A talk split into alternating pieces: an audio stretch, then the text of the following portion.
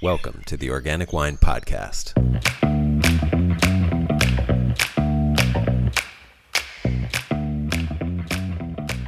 Hello, this is Adam Huss coming to you from Los Angeles. Thanks for listening. This episode is sponsored by Centralis Wine, as usual, and that's my winery. Centralis is a Los Angeles-based, ecologically focused winery dedicated to connecting you to local farming that improves the environment through wine. There's a lot that goes into that, from supporting viticulture that is regenerative, to using lightweight bottles and minimal packaging, to incorporating fruit that's native to our part of the world and grows without the need of added water or chemicals. You can buy our wines, join our email list, and learn more at centraliswine.com. That's centraliswine.com. centraliswine.com. Quinn Hobbs, the founder and owner of Hollow Wines, is my guest for this episode. Quinn is based here in the Los Angeles area, but makes wine in the Central Coast. And I don't think it's inaccurate to call Quinn a maverick. He wants to build Hollow Wines to be the Gallo of sustainable, environmentally positive wine and shake up the wine industry. He's going big and thinking big. Quinn takes a holistic perspective on what it means to farm responsibly. He wants to make it more acceptable to buy wine in cans to reduce wine's carbon footprint, and he's followed the lead of his own health to embrace natural, minimal intervention winemaking. In addition to being a disruptor of the wine world with big plans, he's a father, he's studying for a PhD, and he's never more than a short drive from the ocean so that he can get some surfing in with all his free time. That's a joke. Quinn has no free time, but he does love to surf. Enjoy! Quinn, thanks for joining. Welcome to the podcast. Thank you, man. I really appreciate you doing this. And I just want to start. Let me, I just want to confirm. I want you to confirm something for me. So last year was your first year, is that right? First year with my first year, I double harvested. Only I started in January, and I guess it would have been early February, and went through March in Perth, Australia, Perth Hills. Okay. And I was a cellar rat there, learning how to make wine, and then my first vintage on my own was like 7 months later in August. and that's the okay. So and you were making wine in Lompoc, right? Last year I did. This year I made it in Gilroy. Right. No, I'm talking last year. I'm just establishing for your first out of the gate vintage, you were making wine like 2.5 hours from where you live. You crushed 27 tons in a facility that has like a half ton crusher, like a half ton press. Yeah.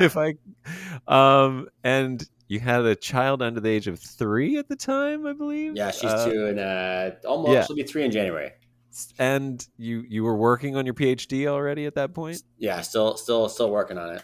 Still working on it. I just want to establish for everybody listening that I'm speaking with a madman, and that they should not try this at home. No, definitely not. How was that? I mean, like, were you exhausted how, like, just emotionally and physically, how did that go for you doing that? Yeah. I mean, when you're crushing... Go ahead. Sorry. No, it's all good, man. When you're crushing that much fruit, I mean, it's always tiring, but at the same time too, it's very rewarding. But I think one thing that people don't, for me, my whole life, I've been kind of pressured, like doctor, lawyer, CEO, right? That's always the joke. Cause like growing up in Palo Alto, it's like, you're going to be a doctor, lawyer, CEO. But the problem is those three jobs, exception of doctor, I guess, you're just not really physically and mentally stimulated. Whereas winemaking is like always all, mentally and physically stimulating at all times. God, that's one of the things I love about it. Yep. Sorry, what? That's one of the things I love about it as well. Yeah. That, I mean, the physical aspect. As much as I don't like, getting stung by wasp multiple times, getting random infections because of, all the stuff that's like, all the wounds and all these things. Yeah. The reality is, I freaking wouldn't do another job in the world. So, yeah. No, that's great. Well, why Hollow Wines? Why that name? Hollow Wines. It's kind of a double. It's supposed to be a double. It was originally supposed to be a triple entendre. Okay. But it's only a double entendre. So, I was trying to find something that correlated to both wine and surfing. Okay. A barrel is a great wave. A wine barrel is where you store wine. Yep. So I was just like, oh, cool. A hollow wave is a freaking awesome thing. And I looked, and there's, I think there's a couple different like hollows. There's a Toad Hollow, a Smoky Hollow, or I don't know, a couple different hollows of wines, but no, just hollow wines. And I was like, I like it. Short, simple, sweet. And then our tasting room was supposed to be in Smoky Hollow El Segundo, but that fell through with everything that happened. Got it. So it was supposed to be a triple entendre. We reverted back to the double entendre. I love the term hollow. I mean, in the East Coast, you see it a lot because you have these sort of wooded, gorges that are called hollows that are, lovely little nooks in the geography that are full of life and secrets and, ghosts and mysteries and things like that. And I love that term because it's so evocative of those kind of things. But it can also, it's one of those terms that can go either way. So I'm just curious where you came from. But let me ask you another question. How long has it been since you just last got out of the ocean? Minutes. So I did my work this morning. I wake up early every day. Even I'm not crush pad, I can't help it. Like, I was actually impressed. I overslept and I woke up at 7 today. So like, even on a day off, 7 is like outrageous for me to wake up that late. Wow. But cranked through some work, and then I was like, all right, time to go surf, and then come back and do this and get back to work. So this year is different than last year. You've almost doubled your production, but you're in a new space it sounds like a much better facility. You want to talk about where you are and where you're getting your grapes from? And... For my needs, for sure. I mean, look, I don't like to badmouth any facility. Like, my old facility was great for, garage, I call it garages plus, like they're doing good stuff for people looking to scale from their garage side project kind of thing. Right. But a half ton press is not going to cut it for someone doing, 27 plus tons. Our new facility, granted, it's like I said, it's, even though we have, massive destemmers, we have two presses, one that does 2 tons whole cluster. The other one does about 4 tons whole cluster.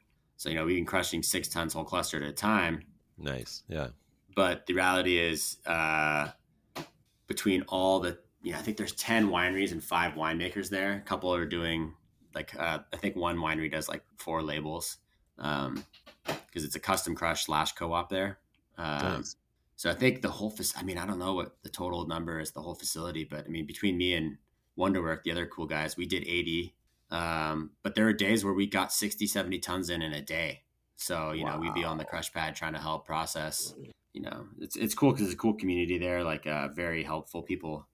We had a work trade punch down schedule with me and a couple other guys. So we'd swap punch downs, and I was very far behind as of like a weekend and a half ago.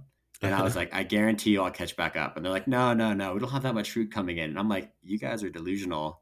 And in one weekend, I think I had to do like 60 punch downs for them. And they're like, oh man, I guess, you did catch up. Nice. And then the other thing is they forgot they had like fruit coming in and all these things. So I was sitting there doing all these things by myself when I'm sitting there trying to get out of the winery, like just trying to be done. They've got all. That's amazing. Why did you do this? I mean, this was not your first, industry that you got involved in terms of a career. Why did you switch to wine? I still ask myself that question every day, and I wonder, because you don't do it to get rich. That's definitely not one thing that's ever. Don't plan on getting rich making wine. Yep, I can understand that. The other thing is you don't plan on having free time or chilling, hanging. It's not really that either. Yep. But the reality is my PhD is actually in leadership and change. And one thing that I was, as I watch, a lot of people put a lot of pressure on, individuals to make changes for making the environment a better place. And I was like, look, this is not always the case it's not always easy for people who don't have the financial means to make decisions that are more environmentally friendly, right? Like when we got our new car, we got an electric car because we had the ability to afford that, right? But that's not available to everybody. That's right. So, I looked in the wine space and I was like, man, there's really not anybody in wine you know, with the exception of guys like you and me, but no one's really done it on the scale that Constellation or Gallo or any of these big, massive guys are doing. Right. And so, you know, I really wanted to show that, hey, this is, you know, you can be a sustainable and ethical winery and be at scale and, you know, create products that people enjoy. And so that's my long-term goal. So that's why I do it. I don't know if my mission's come through yet, you know, if it's succeeded. Well, no, I mean, you're second vintage. It's like, I mean, there's so many ways that you have to find your way in the first, you know, few years. And I mean, the only example that I can think of that comes to mind is somebody like Bonterra, who has, you know, affordable under $20, you know, the Fetzer group brand there, you know, for that you can find in a grocery store. But that's essentially what you're trying to do with some variety. I mean, they pretty much have the standard things, but you're doing a lot of much more interesting wines, I would say, than that. Yeah, and another thing too that's different is I you know, they, like, for Bonterra, it's right. It's like, it's Fetzer's group. They're like, oh, cool, we're going to have this little side project where we do good wines. It's right. Like, well, why isn't Fetzer doing the whole thing that way? Like, why can't they just be their whole business ethical, right? Like, right. And sustainable. It's like, that's why I get frustrated is like, look, I actually have, you know, I got my PhD in that, and I have actually like a credit away. I got to take one more class for my MBA program. And I have my, Pepperdine is a really cool program called it's the SEER program. And it's started by the co-founder of Patagonia. And it's basically all about being sustainable and environmentally friendly business practices. You know, so it's like, it's pretty simple, you know, it's like it should be a big thing. It should be everybody, not just, you know, Patagonia, and, you know, Bonterra, or, you know, we've got one line that's doing it right. No, it doesn't take much for everybody to do it right, you know. It really doesn't, especially in California when it comes to grapes. You know, I mean, the climate is perfect. The pressures are much lower than, say, like New York, where there's a wine industry, you know? Yeah, exactly. And even then, like, you know, even with those guys, like, there's so much, it's like, look, it's tough because, you know, there's this big pressure to be organic 100% of the time. And to me, to like throw away grapes that you've already put in so much energy and effort and farming and labor and stuff like that, like to let those go to waste because you didn't use a spray that might be, you know, as long as it's not harmful to the environment, you know, if it's a non-organic spray, but it doesn't harm the environment in any way, then, you know, what's the problem with using that? You know, it's like, yeah, it just, right. I mean, it just takes a lot of knowledge and then you have the communication issue with the consumer, everything like that, which is a whole other side of the problem. But I agree. I mean, the way I've started to think about it, and the term that I've started to use much more is like an ecological perspective on making the world better through wine, you know, or at least, you know, doing no harm, because great, you could be organic, but you could be, you know, creating a massive carbon footprint, or you could be organic, but you're wasting a ton of grapes like you were talking about. Whereas you could actually lower your footprint by maybe using one little spray or, you know, something like that. And it protects this huge investment of time and labor and resources and, you know, carbon investment into a vineyard. And then you can make grape from it, but you could not get certified as organic, but you might be doing a better thing for the planet that way. Yeah. No, you're spot on, man. It's really trippy how, you know, people get really hung up on, you know, like, you know, making sure they're doing all these right sprays and stuff like that. And like, there's forms of organic farming that are like actually probably more detrimental to the environment because of how much they're tilling the soil, you're running tractors all the time, right? And that's just pushing so much carbon into the atmosphere, you know? Yeah. So, well, it's tough, man. Yeah, it's like mental gymnastics all the time, and I sit there and I just beat myself up because like I make a decision here or I make a decision there, and I think that it's the right decision, but it's not. you know, I'm like, was that really the right decision? I don't know, you know, and it's really emotionally stressful for, I think, people like me and you who are constantly just trying to do things better. Yeah, it is, because I mean, you're pulled in so many directions. On the one hand, you know, consumers don't have the time or desire to even read ingredients for the most part at this point in history. And you're supposed to communicate like all of this thought and all this effort and all this emotional stress that you're talking about that went into the decisions behind the product that you're trying to sell to that consumer. And they're like, cool. You know, like, it's like the amount of mental energy that they're willing to give to the thing that they, you know, to, and I mean, that's really one of the things that I want to underline repeatedly with, and why I do this podcast, is just to remind consumers of the power that we have, you know, with our daily choices and how thoughtful or thoughtless we are with them in terms of what we consume and how those things were created and crafted and where they came from.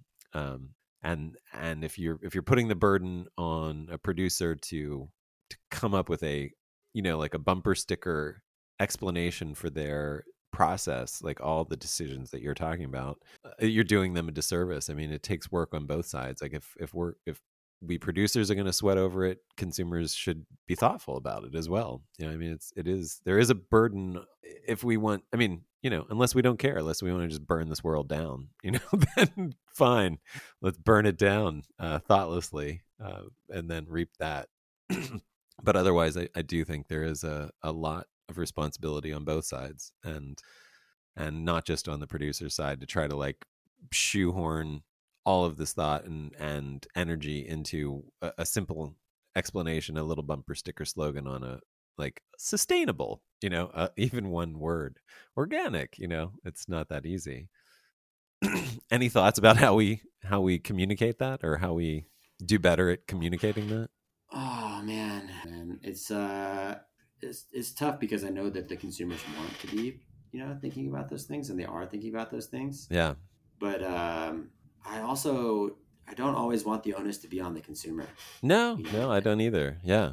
No, like you said. Should be, yeah. I think people like us should be getting like active tax credits and well, I mean, like even like bonuses, like in grants and stuff like that. Like there should be more money being made available to people like us trying to make the right decisions. You know, and I'd say the one place where consumers should start to be more flexible and start thinking is not scoff at a $20 can of wine. Yeah. Because that is the direction I am heading with everything that's going on with glass. The weight of it. First it was, yeah, you know, the carbon footprint of it is insane, right? Yeah. And, you know, and I get it. It's a beautiful vessel, and a can is not a sexy way to open a glass of wine.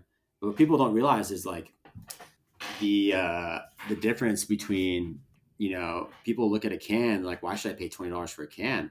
I'm like, well, would you pay $40 for a bottle? And they're like, yeah, of course I pay $40 for a bottle. It's like, well, that's $20 for a can. It's half a bottle. It's exactly half a bottle. Yeah. So it's like, what's the math issue here? You're paying for the juice, right? If you believe that this wine is better, feel comfortable paying $20 for a can. Yeah. But that's the hard part that I think is going to be, it's going to take consumers a long time to get to that point. And I think that's the one place where I really want to see consumers start to change their attitude and their opinion.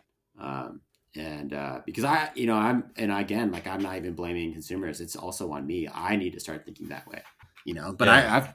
I've started doing that. You know, I was part of, when, Tyler at, Field Record and started his canned wine club, I was like one of the first guys to sign up. I was like, this is a rad idea. I'm all on board.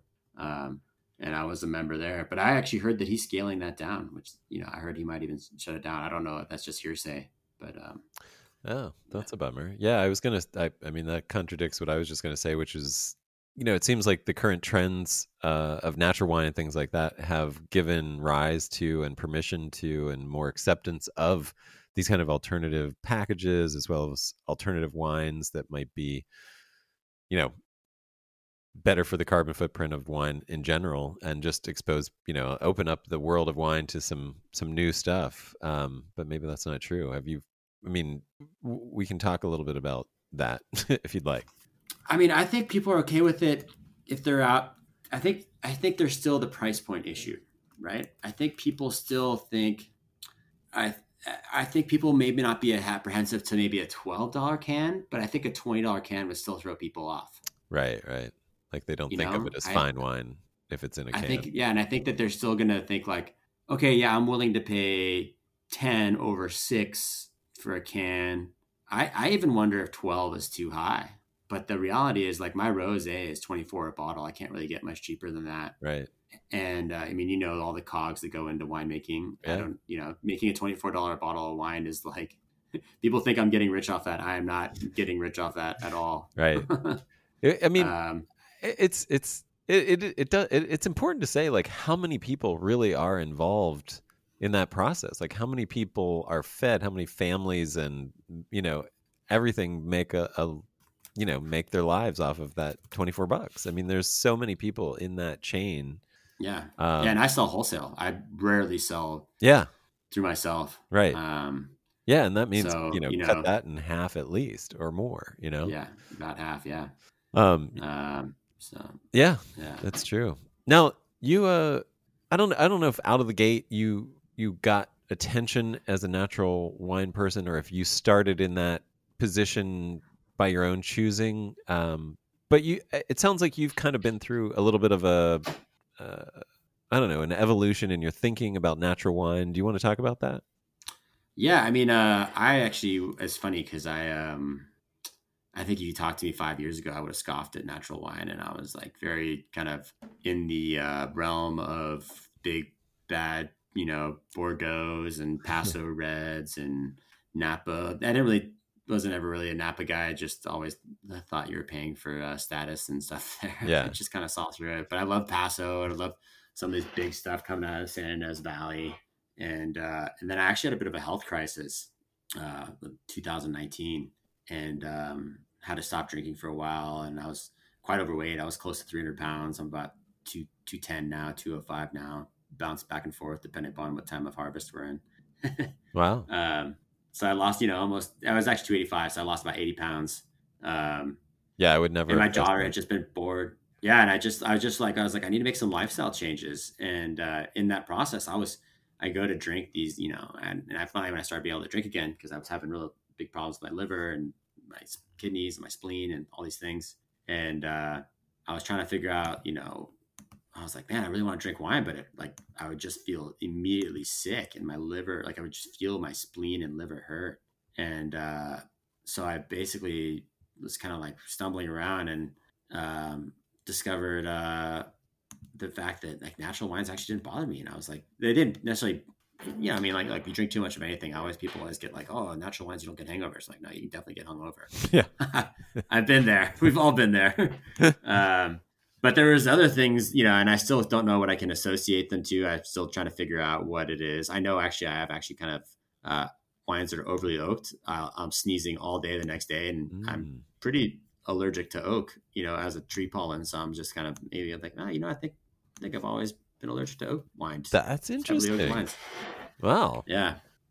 So and actually the funny thing is when I finally had my first new barrel. I bought a bunch of new barrels last year thinking that that's the thing you had to do. Right. And I was taking barrel samples from them, and I immediately just start feeling my throat kind of get tickly and itchy and scratchy. Wild. And that is wild. Yeah, I'm definitely allergic to oak. So, I'm actually trying to phase oak out 100%. I think in the next 2 years, I'll be 100% in concrete, amphora, stainless, and polyethylene. Right on. So, huh. Yeah. I'm a big flex tank guy. I just love flex tanks. It's funny. You're not the first person that said that to me recently. Like I know somebody who was just like, I am so over oak. I'm so over barrels, like the cleaning, the weight is like flex tanks is the way to go. And they're amazing. The wine that comes out of them, it's just scary, right? Cause people are just super anti-plastic. Right. But these are not like just shitty plastic tanks. These are like, they're very expensive. They're $1,500 each. Like they're not cheap. Yeah. They're meant to be micro-oxygenating like a barrel. Like exactly. They breathe very slowly at like a controlled. They're BPA free. Yeah. They don't have any of the toxic chemicals that are found in, that are associated to cancer and, you know, in plastics. They do micro-ox. Exactly. They can, there's two different levels. They have different levels of micro-oxing. And I find that actually malolactic fermentations go through smoother with less trouble. And I do all natural mallows. I don't do anything. Nothing inoculated. You know? Yeah. Nothing inoculated. I mean, I might inoculate another wine with another wine. Right. Like, you know, yeah, that's like a good idea. Gets stuck. Yeah. I mean, sometimes, I mean, I think this year I did that with one wine, where I just took, I was like, well, this one is going on day 9 without having dropped a brick.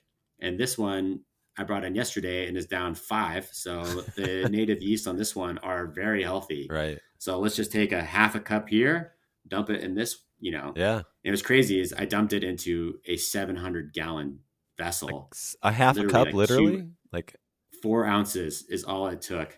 4 ounces and a pump over. And that thing was raging. Wow. So it was just a matter of they just were asleep, you know, yeah. They just needed to be woken up. So, you know, there's no way that just 4 ounces of yeast was the do all. It was just that the other yeast were kind of, they just probably passed out from being in a stainless tank and the temperature, you know, this, our weather has been so weird. The temp probably just dropped. So that, you know. Yeah, I was going to, I mean, I wanted to ask about that. Like, what is this, you know, I haven't really we got all of our grapes this year from below Santa Barbara. So what's the weather been like in the Central Coast? Well, that's the crazy thing is I don't think people realize how dynamic the Central Coast as an AVA is. Yeah, I think it's for one, it's massive. Right. People don't realize Central Coast is basically, I think it includes the AVA above. Ojai. I think it goes as far as Ojai. Yeah, probably. All the way up to the Bay, right? Contra Costa. Yeah. Yeah. Contra Costa is actually part of Central Coast AVA. Wow. Yep. God. So you're looking at... Santa Cruz is in there, right? Is Santa Cruz then part of it? You know what's really funny? I think Santa Cruz AVA, and I was reading yesterday, and I might be in trouble for doing this, but I didn't know this, but for some reason they've excluded themselves from the Central Coast AVA. Yeah. I don't know how that happened. Well, yeah, makes sense. I mean, Santa Cruz is like as Central Coast is like I can think of, you know, that's like, to me, that's where I grew up surfing and we always considered ourselves Central Coast, but, you know, yeah, but it's, you know, it's a massive AVA. So yeah. You have, you know, and I buy fruit as far north as, you know, we bought fruit from Tehama County, which is, you know, up near Redding, Red Bluff. Oh, wow. So that's why I bought it. Yeah, I bought fruit from a vineyard in Red Bluff. Really cool regenerative property out there. What kind of grapes? Regenerative organic. Doing really cool stuff. Again, I can't say that he's like the most like, you know, he's raising cattle. So that's, you know, not the best thing, but he's at least using cattle to help, you know, he's using their fertilizers and stuff like that to dump back into the vineyard and so forth to do natural fertilizers. And then he's got a nursery, so he's growing all kinds of crazy varietals up there. Well, they say it's not the cow, it's the how, you know, like it's, you know, it depends on how you're raising cattle. It can be actually really beneficial to the world. In fact, it could be. Yeah. He's small scale, you know, it's not like he's great, like, you know, doing like, you know, the I-5 right. Stock yards with, you know, 60,000 cattle. Right. No, he's got like, you know, maybe a half, you know, and actually the funny thing is last year I had a relationship with a cattle rancher in Lompoc where, you know, I was sitting there trying to figure out where to dump my grape skins and, you know, all the wineries are like, we have too much. You can't take it. And the dump was like, no, we don't want them anymore. We won't take them anymore. You guys have dropped off too much. And so I was like, well, where am I going to put grape skins? Like I have 25 tons of grape skins I got to get rid of. And luckily I was able to find a cattle rancher who's like, he's like, yeah, just dry them out and then feed them to my cows. So there's no alcohol in them. Right. And dude, the cows would see my van. They'd see me pulling up my van and they'd just come charging because it's like candy to these guys. You know, pigs like it with the alcohol still in it. If you find a pig farm, you don't have to worry about drying it out. Yeah. Pigs, you can give it to them with the alcohol in it. The cows don't have, you can kill them. With the alcohol, you can kill. Yeah, yeah. So apparently, one year, the rancher is like, just make sure you dry it out, because apparently, one year, he is also a winemaker. His brother, who's also a winemaker, all three of us, didn't dry them out all the way, and all of it got eaten by one cow. And so that cow, he luckily the cow survived, but was not a happy cow. Just say that. He was happy, and then he became very sad cow. Super happy, then super sad. It sounds like my roller coaster. If I overindulge. Yeah. You're getting grapes from San Benito County as well. That's majority of my fruit. Yeah, which is like my super favorite, like AVA. Well, I get from three different vineyards. Are they all Saleto owned? No.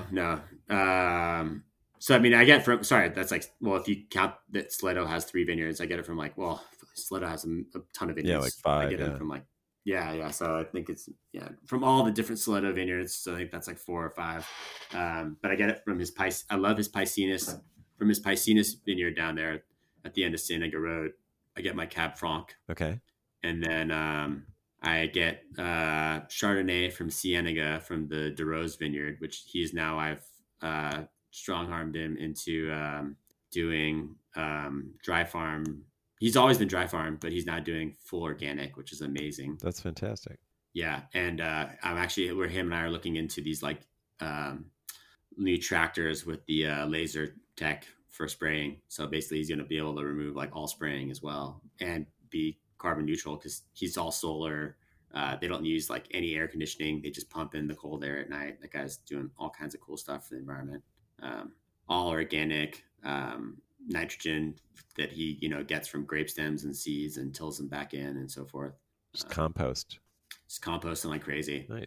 Yeah. And, so that get Chardonnay there. And then from on the other side in Tres Pinos, a bunch of fruit over there. And Tres Pinos is a trip, man, because, it's just all these places are, there's two fault lines. So Cienega Road, it basically follows the famous, famous fault line? San Andreas. Yeah. Yep. And then Tres Pinos follows the Calaveras fault line, which is not as well known, but also another major fault line. Right. And so you just get these like incredible soil structures and just crevasses and alleys going through the vineyards that just create these massive temperature swings. Like you'd be standing on one part of, Saleto's vineyard and it's like 85, 90, verging on 95. And then basically like down the hill, across the creek, not even quarter mile away, it's like 75, 20 degree temperature difference. That's a lot like Montebello, Ridge's vineyard. It's literally, on San Andreas, on that fault line and the uprising there. And you've got those crazy temperature differentials. Like you're up there and it might be really hot and you drop down the hill and it drops 20 degrees. Yeah. So that's interesting. I mean, I'm throwing that out there to, there's a definite probably price difference from being in Santa Cruz versus where you are in terms of per ton cost, but you might be getting the same kind of quality. You might be getting some similar terroir in the soil. I mean, in geology. For me, for what I'm getting out of these places, I don't think it's any. I mean, I'm just astounded by how amazing the wines are this year, and just the acid levels are amazing. I very little VA pickup on any of my wines. Everything is just so clean and crisp and fresh. And I'm sitting there and, I've always kind of scoffed at the idea of being a 0.0 winemaker. I just think my two vintages, I was like, I just don't think it's possible because there's too many things going on. Yeah. I'm sitting there looking at my wines and I'm looking at them and I'm like, I don't need to add sulfur. Like I'm looking at the molecular SO2 charts. Right.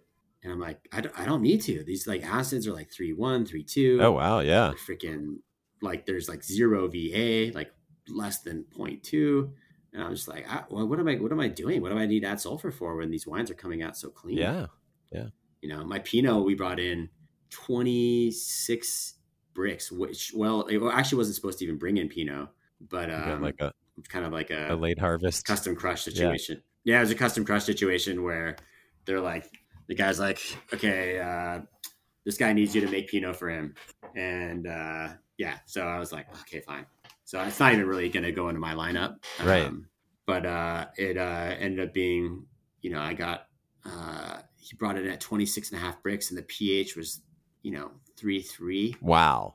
That's insane. And I was like, this is textbook, man. This is freaking textbook wine. Like, how do you make, like, you know, like 26 bricks though? How do you get 26 bricks? And the phenolics were just outrageous. Yeah, that's like 15 plus percent alcohol with a pH super low.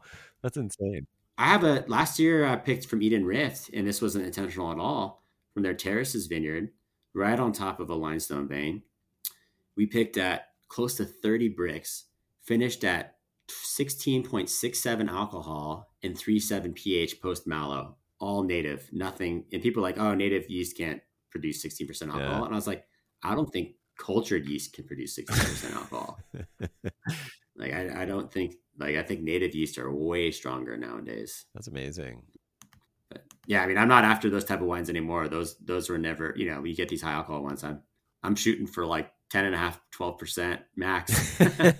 Yeah, well, but, you know, you never know, man. Sometimes things just don't line up. Well, that would explain your really low pHs, 3.1, 3.2. I mean, those are some you know, pretty searing acidity like perceptions, right? I love it. Okay, that's what I'm after. All right. When do you add sulfur, if you do? We add at bottling, and the only thing I did SO2 is actually our piquette. Okay. But if you don't SO, I don't know if you've made piquette before, but if you don't, it's too low alcohol. Yeah. Yeah. I've it's not enough alcohol. I've had a whole batch of piquette turned to sherry like overnight, basically, because I didn't add. Yeah. Yeah. Yeah. So it's not a question of, should you, it's a question of when, like how soon should you? Right. So you don't add any at crush then, you just crush and let.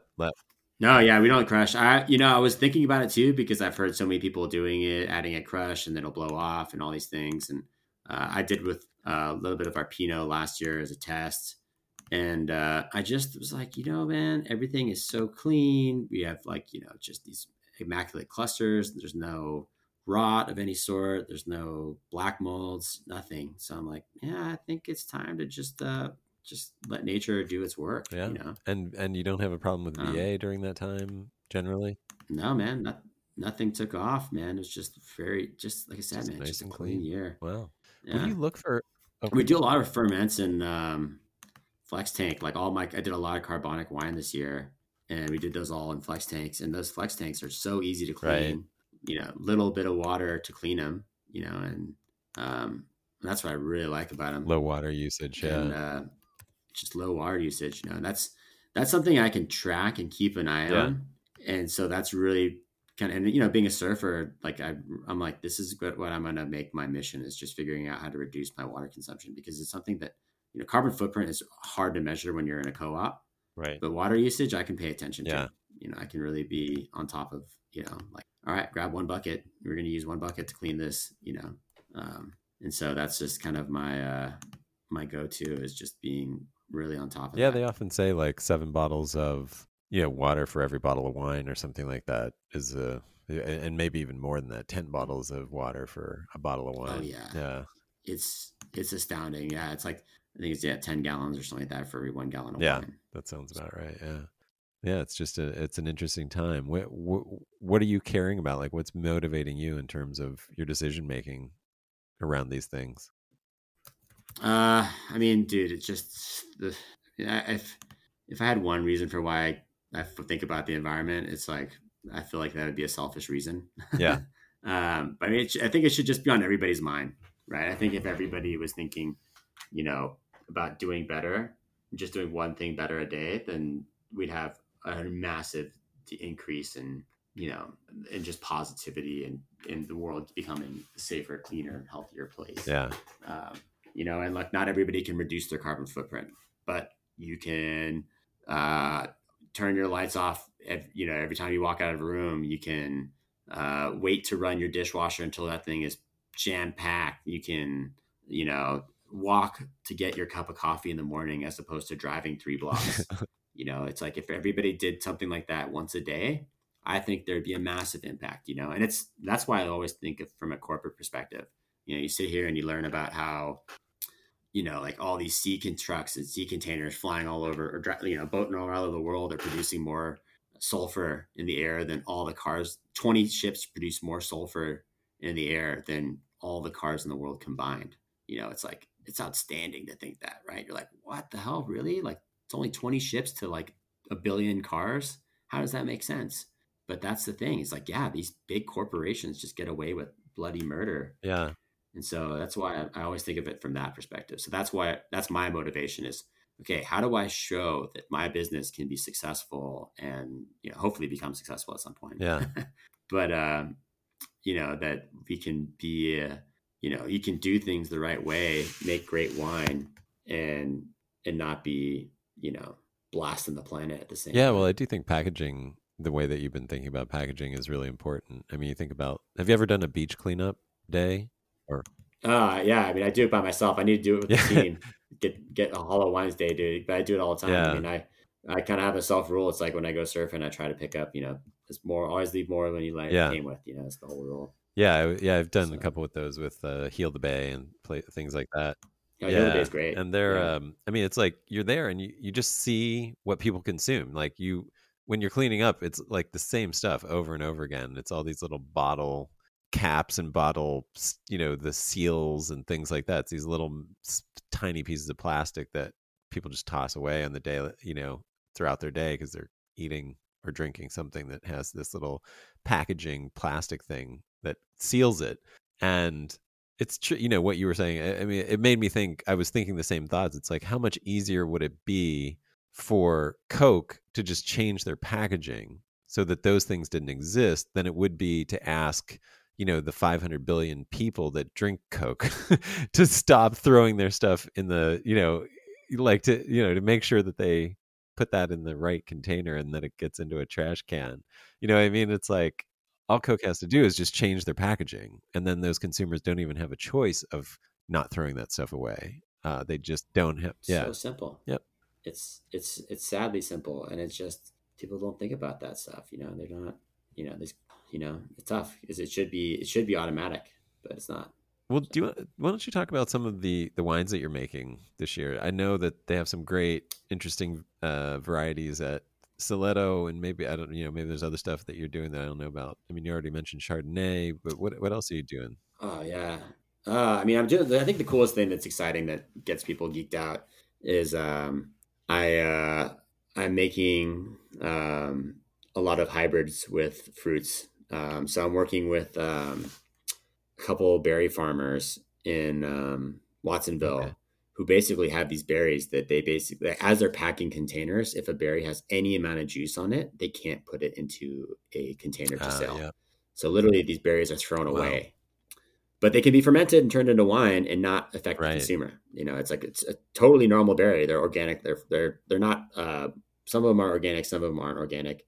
But like reclaimed, the non-organic ones are even, they're just going to the dumpster, and the non-organic ones are not sprayed. For me, like one thing, not everybody's certified organic. I wish everybody could be certified organic, but look, the reality is, look, it's it's not possible for everybody to be that way, especially in Watsonville where it's super moisture, you know. Yeah.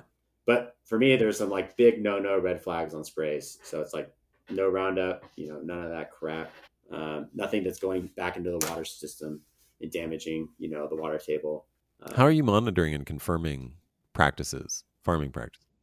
I mean, look, you have to have trust with these farmers, right? But at the same time, too, it's not hard to go snooping. It's not, yeah. So I just snoop around. Man. I mean, it's like I was really ashamed because one guy, to think there are people who there are very famous farmers who people believe to be organic. And dude, I walked into that place and I'm astounded at the shit that I saw lined up on the walls. And look, there's no reason that if you don't spray those things, why have them? Right? Yeah. If they have them, they're spraying. To me, I don't trust. So I immediately lost trust. Of course. Yeah. Should. So I was just like, no, I was like, sorry, man, I won't be buying fruit from you. And the guy was like, what? But I'm the best fruit guy in this town. And I'm blah, blah, blah. And I'm like, yeah, just not going to work. You know, it's just not going to work for me as much as I want it to be. Yeah. You know, it's not going to happen. Yep. Have you looked into pesticide use reports for growers? I have for some, but not for all. yeah, I need to do a better job at like, you know, I mean, I have like, I buy for so few growers now. I have really like a really tight relationship with them. And I know like, look, these guys aren't going to screw me over. And Saleto's now certified, right? He's I think he'll be some, it's kind of like trickling down. Like I think, you know, certain. No, they have it on their, I'm not sure. They have it on their website, which suggests to me that they are. Yeah, not all of his properties are fully certified yet. I gotcha. Yeah. But even then, I'm not going to take the time to go get certified, man. I don't, you know, it's too costly and such for me. I don't think it adds any value. It adds value, I think, from a farming perspective, for me buying from a farmer, but for me selling to my consumers. Yeah, so like that's the thing there. Oh yeah, you're right. They only have like certified sustainable. Yeah. What is the Why is that not the case with the consumers? I don't know, man. Like I hear different things. Like I've talked to distributors and they're just like, I don't care if it's certified or not. I'm like, okay, you know, and I think sometimes it actually cheapens the wine for some reason. Cause you think about it, like only huge corporations are fully certified organic wine producers, right? Are you certified or not? I mean, so we get grapes from certified vineyards, but like as a winery, you have to be able to say like your wine is organic, like you have to certify your winery and the vineyards, and we're in a shared facility just like you. And so it's not like you'd have to get everybody there, including the landlord, to be on board with it, which, you know, if I had my own place, I probably wouldn't certify the winery because I don't know. It depends. Maybe I would. I don't know how I maybe I would, because I do kind of want to say like, the truth is our wine is made with organic grapes, like most of the time, or biodynamic, or a vineyard that we have verified, you know, in various ways, you know, the same things that we've been talking about, like trusting, verifying with your eyes, looking up pesticide use reports, you know, doing all the due diligence that's possible. And then you just, you know, the rest is faith, which it is, even if you have certification. And yeah, so I think it's, you know, we can list like ingredients, you know, organic grapes, but we can't say made with organic grapes simply because the winery also isn't certified. And I think it would be nice to be able to say made with organic grapes on the label, potentially. But maybe not. I don't know. It might, you know, it all depends on where we go. Like I think we're small enough that I think, you know, the people that are buying from us get to know us in a way. Like my dream originally was to be sort of like you and, you know, sort of expand and become that like, you know, like Bonterra, but where the whole business is Bonterra instead of it just being a branch of the business, you know, but like basically organic wine for the people kind of thing, under $20, that those kind of things. But, I don't know, we've just kind of revised what we're planning. I don't think we're going to get that big, and trying to take a more craft approach and actually go the other direction, do like micro production of really sort of unavailable in any other way wines. I think it's a more insane way, man. I think I've dug too deep into my current path of insanity, but I would say that you're probably a saner. Well, I don't know. It's I mean, definitely it's driven by necessity in a lot of ways, not necessarily like strategy. So we'll see how it plays out. But no, it is. Yeah. It's like, yeah, I in a way, it's just suits my personality in a lot of ways too, because I'm not like you. You clearly have tons of energy to burn, and I also got to say, you know, some nice things about you. Very generous. You've been great with just, you know, in the short time that we've known each other, just being super generous with your information and connections and time. All wonderful things, all great qualities. So I appreciate you. Do you want to talk about? So you're making some co-ferments. We started talking a little bit about that. Do you want to talk about any more of your wines, or you know, any specifics, or what, you know, where people can find you if they want to? Yeah. I mean, check you out. Yeah, if you're in LA, I mean, the easiest place to buy, I think, my wine is probably like if you're in Culver City, Hilo, if you're in California, or I think anywhere in the United States, really. Primal Wine is really rad. They're online, and then you can buy a couple different producers at the same time. And they have free shipping. I don't always have free shipping. Sometimes I have free shipping. Nice. And actually, though, you know what, though? And I was just having another glass yesterday. I'm sold out, but Lou's Wine Shop in Silver Lake, Primal Wine, has my Hang 11 Chardonnay, which I only made 2 barrels of last year.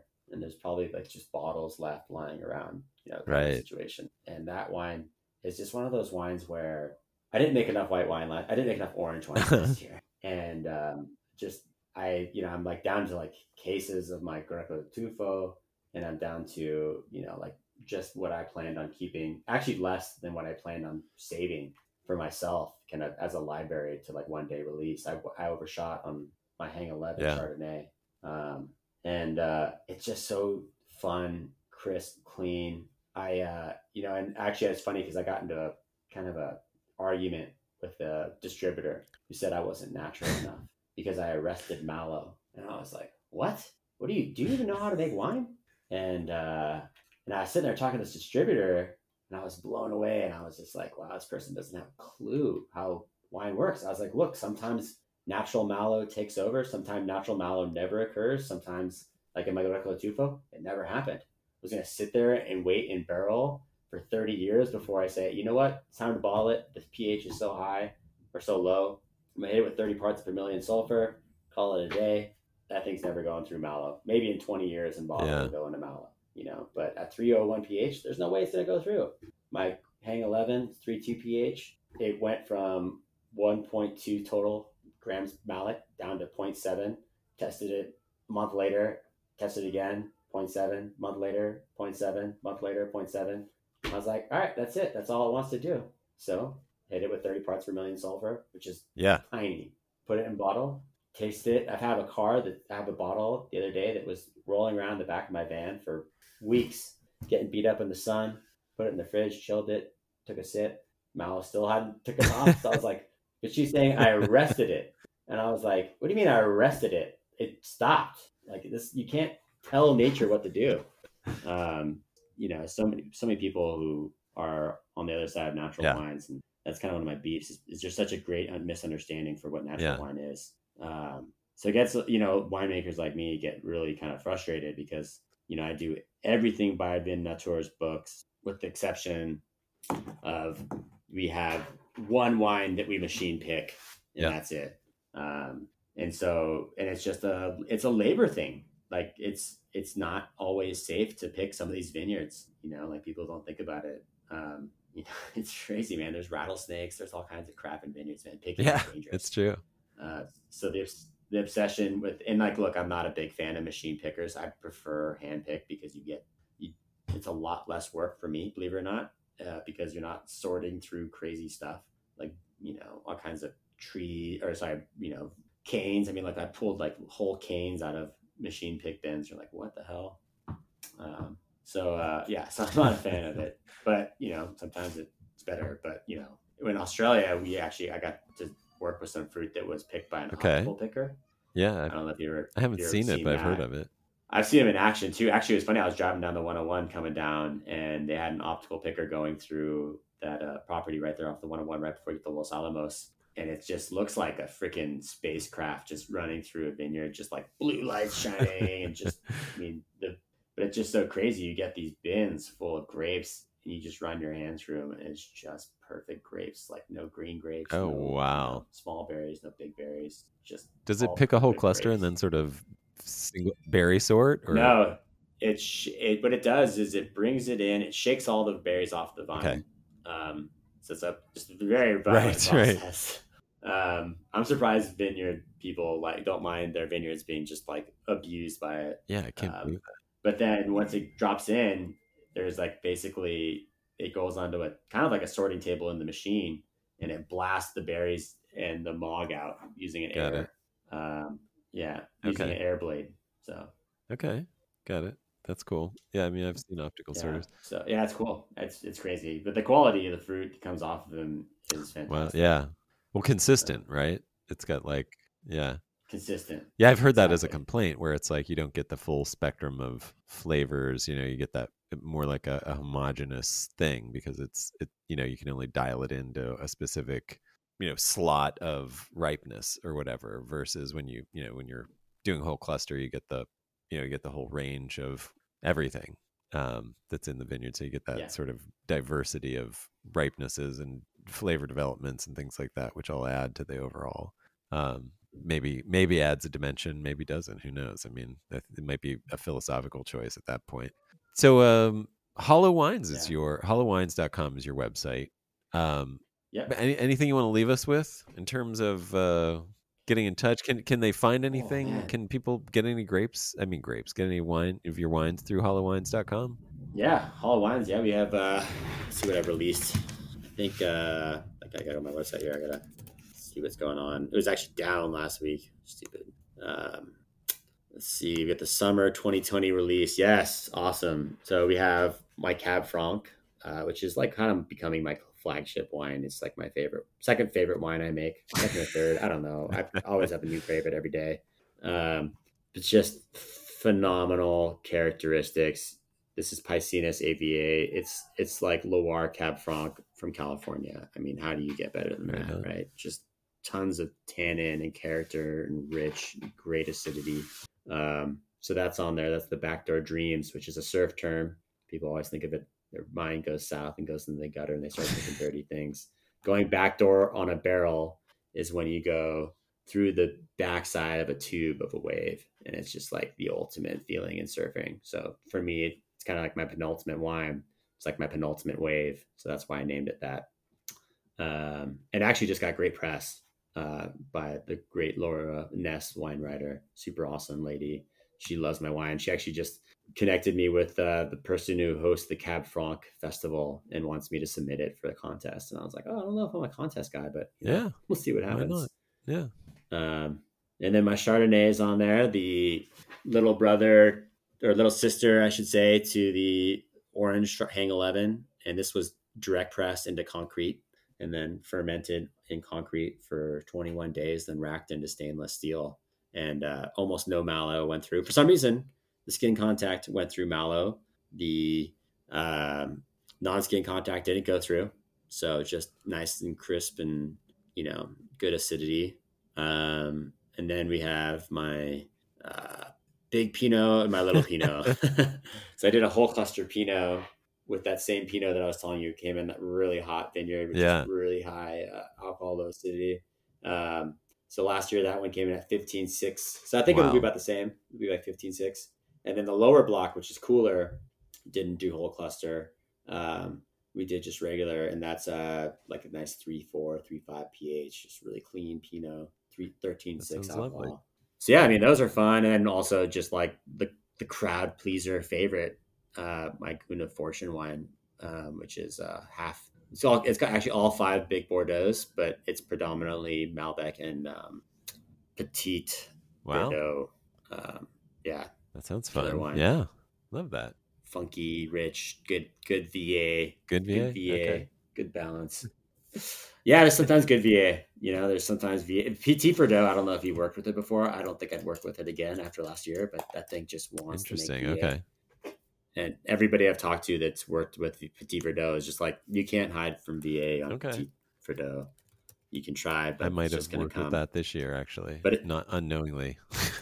Yeah, Petit Verdot. I worked with a grape that it was like a new owner of a vineyard saying it was Cabernet, and like 5 out of 5 winemakers are like, this is not Cabernet.